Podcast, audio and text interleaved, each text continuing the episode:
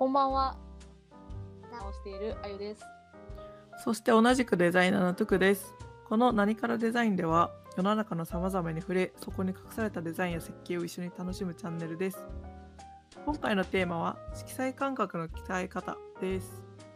えーっとですね、このテーマを持ち込んだ理由としては、なんかこう、まあ、私とあゆさんどっちもあの美大出てデザイナーをやっているんですけど、そのデザイナーとして結構大事なその色彩感覚ってどうやって鍛えたのかっていう、まあ、基礎的なお話からなんか実際に今 UI デザイナーになってからデザインするときになんか色について意識するときってビジュアルを作るとは別のなんかこう感覚だよねっていうことでちょっと気になったのであの話していこうかなっていう感じのテーマです。はい。ね、なんか、で、近くにありすぎて、無意識的なものになってるから、一旦今話しておくといいかもみたいな。そうですね。感じですよね。徳さん、徳さんは、あれですか、色彩感覚って、最初どこで、というか、鍛え始めました、うんうん。色彩感覚ね。なんかでもすごく色についてこだわっていく。うん。の最初の体験って私中学校の気がしててはいはいはい。あの中学校の時にずっとイラストレーションをこう描いてたんですけどうんうん。でその時アナログで描いてたんですようんうん。でアナログで描いて例えば描いた後に色塗っていくっていう工程でコピックで塗ってたんですけどはいはい。コピックって分かります？コピック、あの、マーカーみたいなやつですよね。そうあの水彩水彩じゃないななんかあの水性のねこうマーカーで先っぽが筆になっているのとなんかこう硬いマーカーみたいな一般的なマーカーになってるなんか2個2種類のあの筆先が1本になってるマーカーのコピックっていうのがあって結構あのイラストレーターさんとか絵を描く人はあの使っているものがあるんですけどうんうん。なんかあれを中学校の絵描く際にずっと使っててでコピックって1本300円とかなんですよねめちゃめちゃ高いね。高い。あのー72本セットとかを親にねだってで72本だと2万ちょいうん。はいはいはい。ねだって親になんですけどその買ってもらったセットの中って大体色微妙なんですよね はいはいはい。そう、まあ、なんか例えばそうそう。そう。そういうねちょっと感じでなんかあこのコピックの色のセットちょっと良くないなみたいなところからあのちょっとずつ自分で画材屋さんに行って1色ずつ買っていくっていうことをしてたんですけど。ほうほなんか意外とその体験がすごく色についてこだわるっていうなんか初めての入り口だったかもしれないなと思いました。う。おお。それは一本ずつ買うから、うんまあ確かに、子供に子供というか、あの学生にとったら大金じゃないですか、結い構。や大金数中学生なんてお小遣い お小遣いね全然自分はその都度もらってたんですけどやっぱせ3本しか買えないみたいな、うんあれば、結構2日ぐらい、2日3日暮らせますからね。そうなんですようん。なるほど。え、はどういうこと気をつけて買ってたんですか？なん。か例えば肌色がすごくその時あのこだわり持って買ってたんですけど肌色って塗るのに、えーっと1色だけじゃないんですよねそのベースの肌の色うん、でちょっとアクセントになるような赤なのかピンク系なのかそれともなんだろうな黄色系なのかっていう、まあ、別のいろんなねあのうんカラーのトーンによって違うんですよね。で例えうんば赤系のアクセントカラーを入れるとしたらじゃあその影の色も必要だしそれをなじませる中間の色とかで結局肌を塗るのに5本ぐらいのコピックの色が必要だったんですよ。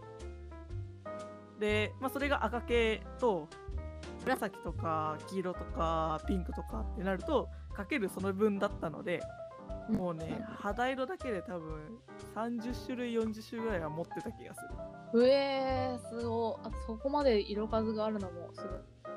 そう結構細かい白ってんですよ、ね、200色あんねんみたいな。いやそんなそんな感じ。そうそうそう。そうなんですよ。あーへえなるほどな。いや色がそのトーンが必要な箇所とか影の感じとでうん30色とかも必要なんだみたいなのは中学生で知ったみたいな。そうですね結構自分がすごくこうイラストレーターさんの中でいいなと思ってた方ってあのそういう風に使い分けてたりとかあとその、うんうん。やっぱ好みの絵って変わるじゃないですか。はいはいはい確かに。で変わった時にそれを表現するためのじゃないとまたじゃあそれ用の色を買わないといけないみたいなのでコロコロねいろんな あの方面に手を出してはまた色買ってとかってことをしてましたね。うーんなるほど。やっぱりまあ、限りがある財源の中でその必要な色30色うん200色とかの中から買っていくっていうのは、なんか身に染みて 育つかもしれないですね。そうなんですよね。でなんかその肌色にこだわりすぎて他の色全然こだわってなかったので肌色だけめっちゃ持ってたんですけど、ああ、でも肌色って難しいですよね。そうなんですよね。なっても良くないし、赤すぎるとなんか熱あんのかなみたいな。そうそうそうそうそうなんですよ。まあなんかなのでこう割とその中学生の体験がその色にこっていう初めての体験で、まあその後はあの美大受験とかで絵の具。を使って色彩構成をやるときに色の組み合わせを実際に学んだりとかそのは肌色以外の色を 実際に買ってなんかこだわり持ってあ塗ってみたりっていうのはありましたね。うんうん。美大受験、まあ、私も美大受験受けたんですけど、美大受験も絵の具買うじゃないですか。そうっすねそうっすね。結構、まあ、あの、今週からだいぶありがたいというか、うん。あのまあやりやすくはあったんですけど、私も結構絵の具選びで、あ、緑ってたくさんあるんだみたいなこととあか、あはいそはいはい。の植物っぽい緑って、その、こっち側の青となんか増加っぽくなっちゃうんだみたいなこととか、うんまあ描きながら、色選びながら描きながら分かったみたいなところが、美大受験の頃って、うんうんうん。どう勉強してました？色と。え私それあゆさんに聞きたいんですよね逆に私色めちゃめちゃ苦手ではいはいはい。まあ今でも得意かって言われたら全然なんですけど本当に色彩構成の課題とかすごい苦手だし、大学入ってからもなんか色選びがダサいって言われたりとかしててうー、しびれる。なんか そうだから逆にあゆさんに聞きたいですね自分はもう全然ちょっとうまくできなかった方なんではい。いや、実はね、私もデッサン側の人間だったんですよね。なるほど でも、え、徳さんいつ頃から通い始めました？学校。えーっとですねうんえーっと本格的に通い始めたのは、うん高校3年になる前の3月、はいはいはい。はい。春季講習みたいな。あそうっすねああ、はいはいはい。私も同じ頃、私、あの、初めて体験行ったの3月春季の体験だったんで、多分同じぐらいなんですけど、そこって遅いじゃないですか、結構。そうっすね。まあなんか次第に受かるか受かんないかぐらいのとこっすよね。あそうそうそうそう。私も、あのそんな感じで、その面談の時に、受かんなくてもまあそれぐらいで行きましょうみたいな感じでうん。言われたぐらいの遅さだったんですけど、だったんで、あの苦手だったんですけど、頑張らないといけなかったというか、はいはいはいあの、ちゃんとやらなきゃいけないと思って、めちゃくちゃ勉強したんですね。うんで、どういう風にしたかっていうと、めちゃめちゃ参考作品とか、あとは過去過去問みたいなのが存在するじゃないですか、美大の受験って。うん過去問と、あと、優秀作品みたいなのが各学校からその本みたいな形で出版されてるんで出版というか配布されてるんですけど、うん。それをあの過去10年分ぐらい取り寄せたりとか あの先生からもらったりしてそれの色とかを抽出してカラーパレットにしてあとコートとかもあの抽出しどういう色だったら映えて合格するぐらいのクオリティになるのか？とか、あとは印象になるのかみたいな数を見たりとか分析するっていう方法で、なんとかギリギリみたいな。いやーそれめちゃめちゃすごいっすよね。なんか色彩の勉強って多分色彩の本とかあるじゃないですか。はいはいはい。なんかあれ見るとそのスタンダードな例えば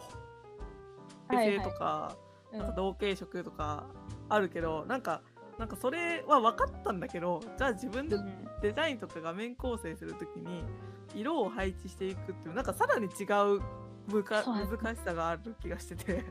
うん、めっちゃわかります。だからあゆさんのそのなんか勉強方法って結構、まあ、め結構ストイックですけどやってたのやばいですね。ねえ、なんか、そのヨハネス一点の色彩論読みましあー読んでないです。た。なんかあの、そのザ、そう補色とか同系色とかを、そのバウハウス時うん、のそのドイツの人とかが書いてる、その名著っぽいけど、私読んだんですけど、ちょっとよくわかんなかったんですよ。はいはいはいはい。まあ、せやな、みたいな。補色 目立つ、せやな、みたいな。で、その、濃い色ちっちゃく見える、せやな、みたいなうんことで、自分の体に染みてこないじゃないですか。うんうんうんうん。だったので、その、一旦真似してみて、馴染んできてから意味がわかるみたいな。ことって、色とかって結構多い気がしていて、結構今でも色の勉強ってそれかもしれないです。うーんいいなと思ったビジュアルの色をスポイトで撮ってみて、あ、こんな感じだとこういう印象になるんだ、みたいなうんうんうん。ことを今でもやってる。あー確かになんか色拾うみたいなやつは最近自分もデザイン、ン作る前に試してみることはあったりするんですけど、うんなんかどうしても自分の得意な色に関してはすごい繊細に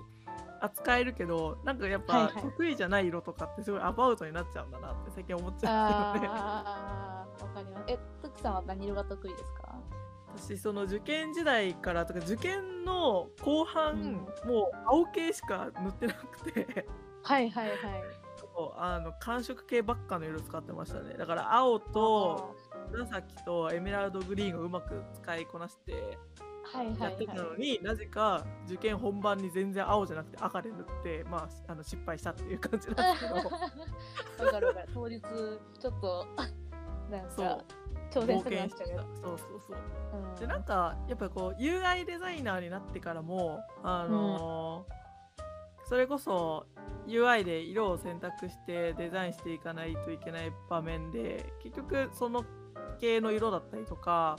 あとは、なんか赤はもう結構エラー的な意味合いになるし、で、まあ、黄色とかは結構白とのコントラスト弱いから使いづらいはいはいでもなんかはいはい。こう寒色系じゃなくて暖色系で何か色ないかなってなった時最近オレンジがすごい自分好きで結構オレンジ使いやすいみたいなあははそうはいはいはい。感じにどんどん自分がなんか好みの色とかでうん絞っていって、まあ、最近 UI になるとあの好みかつ使いやすいみたいなところで選ぶようになってきましたね。はいはい。まあ確かにそういう印象とか、あとは使いやすいと、あと色覚特性に配慮した色とかいうところを考え始めたかも。うんうんうんうん社会人になってからかもしれない。ねなかなか好きに色を選んでいくっていうなんかその受験時代の色選びと、今の色選びって別観点でうん、その色をうん評価しないといけなくなったなと思いますね。そうですね。確かに。うん、それでいくと青って最強みたいなところありますよね。うんうんうん確かに。比較といい、その誰でも見やすい色ということで、そのいろんなサービスが青になっちゃうのは、そういう理由があるよみたいな聞いたことがあります。そうですね色覚ね色覚であのーなんだろうな出してくれる今自分フィ Figma を主にお仕事で使ってるんですけどはいはいはい。その Figma のプラグインで色覚テストしてくれるやつがあってえー、ですごい、めっちゃいい。そうなんか学生の時になんか自分が作った UI ちょっとかけてみようと思ってそのプラグインにかけたらあの色覚それぞれにあの色直してもらえるんですけどうん。やっぱね UI で2色3色以上使うと色覚とかの観点であのその画面を見てみると、もう全然ダメダメなんでうん。やっぱね UI は私2色以上はね使えないですわと思って。ああ、いや一番、それがいいまであるな、なんか。うん。一個、ちょっと話ししながら思っていたのが、その、し色彩を勉強し始めてからの色って、全部、単色の色じゃなくて、組み合わせの色だなと思って。はいはいはい。そうねそうね。美大受験も、まあ、赤と白と黒だけで終わる絵もあるけど大体その組み合わせじゃないですか。うん。色を使うというのは綺麗な色をストックして持っていれば叶ったらまあ一番ハッピーなんですけどそんなことは。うん。あのなんなんでかうまくいかないみたいな。その、うんうんうんうん。ストックした色があるのになんでか綺麗じゃないなあるのはその組み合わせ力が色彩力なのかもしれないっていうふうに思っていて、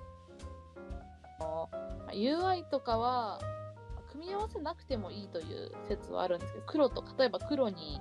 真っ黒にするのかと。その少し青を混ぜた方がプライマリーカラーに馴染みやすいななのかあとはグレーとかも無彩色のグレーって私はじゃあ怒られたんですけど、うんうんうんそのい沈む色だからそのもたっとしちゃうので画面がもったりしちゃうから、だけど UI の世界だと結構無彩色のグレーが使われたりとかしてるうんうんとかいうので、その組み合わせの話でっていう風にうんうん。思ったりしたんですよね。確かにね。確かに、うん。なんかこうこの色良くない？って言われた時に、うん。あのーなんかそうピンポイントでその色へを指して言われることって多いじゃないですか。ああ多いですね。でもなんかやっぱデザイン勉強し始めたらいやその色がいいっていうよりはあのその色の周りの色が馴染んでるからいいんじゃない？うんそうそうそう。単品でに評価できない。そうなんですよ。だからこうお店とかお洋服買いに行く時になんかすごい、うん例えばあのめちゃめちゃあ鮮やかな緑があったとしても、うんあのこれめっちゃいいよねって友達にすごい言われること多いんですけど、まあ、確かにいい色だけど、多分そのお店の照明とかなんかお店の雰囲気がすごくその色を映えさせてるからすごくいいけどうん多分外出たら浮くんじゃないみたいな。いやーわかるな。そうっていうことはやっぱあるからやっぱこう組み合わせ次第ですよね色はね。うんそうですね。使い方、なんだろうな。使い方うまくなりたいな。そうっすね。だからなんか割と自分も大学入りたてとかあのデザイン勉強したての頃に色を選ぶセンスがないってすごい悩んでたんですけどはいはい、はい。で多分今勉強し始めて悩んでいる方もいるかなと思った時にうん。組み合わせ次第だから最初はその白と何かを組み合わせるっていうところが始まってでどんどんうん。一色ずつ組み合わせた時に全てが馴染める状態を目指してなんかどんどん実践していくと、あのーうん。色彩感覚って身につく気がする。そうですね。なんかデッサンとかやる理由も一旦白黒のコントラストだけで、その構造を決めるみたいなところもう少し勉強の一つに入ってるかなと思うので、うんうん。白黒白黒何色あ一色白黒うん二色みたいな、増やしていくっていうのはあのまアカデミックな方法としても良さそうですね。うんうん、ねあとなんかよく言われるその2色、えっと、私結構受験期の時に意識してたのが、えっと、2色3色選ぶ場合に、うんえっと、あの色相関があるじゃないですかはいはいはい。あのぐるーっとなっている色のうんサークルですね、あ上で幾何図形を描いて色を選ぶってことでやってたんですよ。はいはいはいはい。3色だとしたら、えーっとその円の上で、まあ、三角形描くときに三角形のどの辺を短くするか。でそれってイコールどの色どの2色を同系色にして1色は補色でするみたいなはいことをずっとやってたんですけど、まあ、そうやるとあのうまく色選べるよみたいなことでずっと実践しててなんかそういうはいはい。方法とかもあるのでやっぱこう、は理論も大事だねとは思いつつ。うん、なんか私トゥクさんもそうかもしれないですけど私もあの音楽美大4年間行って予備校も1年行ったのに色彩感覚に自信ないしもともとは本当に何もできない高校生だったので今はそこそこまあ仕事で使えるぐらいはできるかなというぐらいはあるんですけど、うんうん。その理論とか分析とかそういうのなんとかなるのでなんとか なります、ねうん。なんとかなる。うん、センスじゃないですね。まあでもねでもなんか年々なんだろうななんか色はこう知れば知るほど感度って高くなるなって思うので、うんなんか色に色をこうこだわって観察してみるってことをやればやるほどいろんな色を知れるようになるのかなとは思っちゃいますね。はいはいはい。色を見ながら外を歩くだけでも違いますよね。ねえわかる。うん、よくいい色相だなと思ったら写真撮ってます。おおそれいいっすね。うん。で、家帰ってからあのスポイトで撮って色相感のあの私も企画付けうん。色相感の中で企画付けを書いてみるページなんですけどうんうん写真撮ったやつをではめてみるとああやっぱ綺麗だなみたいなうん綺麗な三角だここどこが近いんだみたいなことが起きたりですなるほどね。うん分析取りを日常に取り入れてみると楽しいかもしれない確かに。確かに。まあなんかね、本当に色彩感覚って最初デザイン始めるときマジなさすぎて絶望しますけど、まあ継続ですよね。そうですねいやあのそれで私デザイナーやめようと思ってましたもんあのえー、マジっすか。大学時代にデザイナーになるかならないかというのがまあみんな通る道じゃないですか、ならない人もいるじゃないですか。うんうん。で私色彩感覚なさすぎるからなんない方がいいんじゃないかな。センスないしなって思ってたんですけど。うん。まあなんかまあいい自分に合う業界が見つかったりとかあと勉強の仕方が分かったりとかうん、して、大学3年生ぐらいでやっとデザイナーになるかと思えたのでうんうんうん、まあみんなセンスないなって思いますよね、うん自分そうですね。そういうもんですね。そういうもんですというわけでいろいろ話してきましたけどもいかがだったでしょうか？デザイナーのあゆとトゥクでした。バイバーイ。バイバ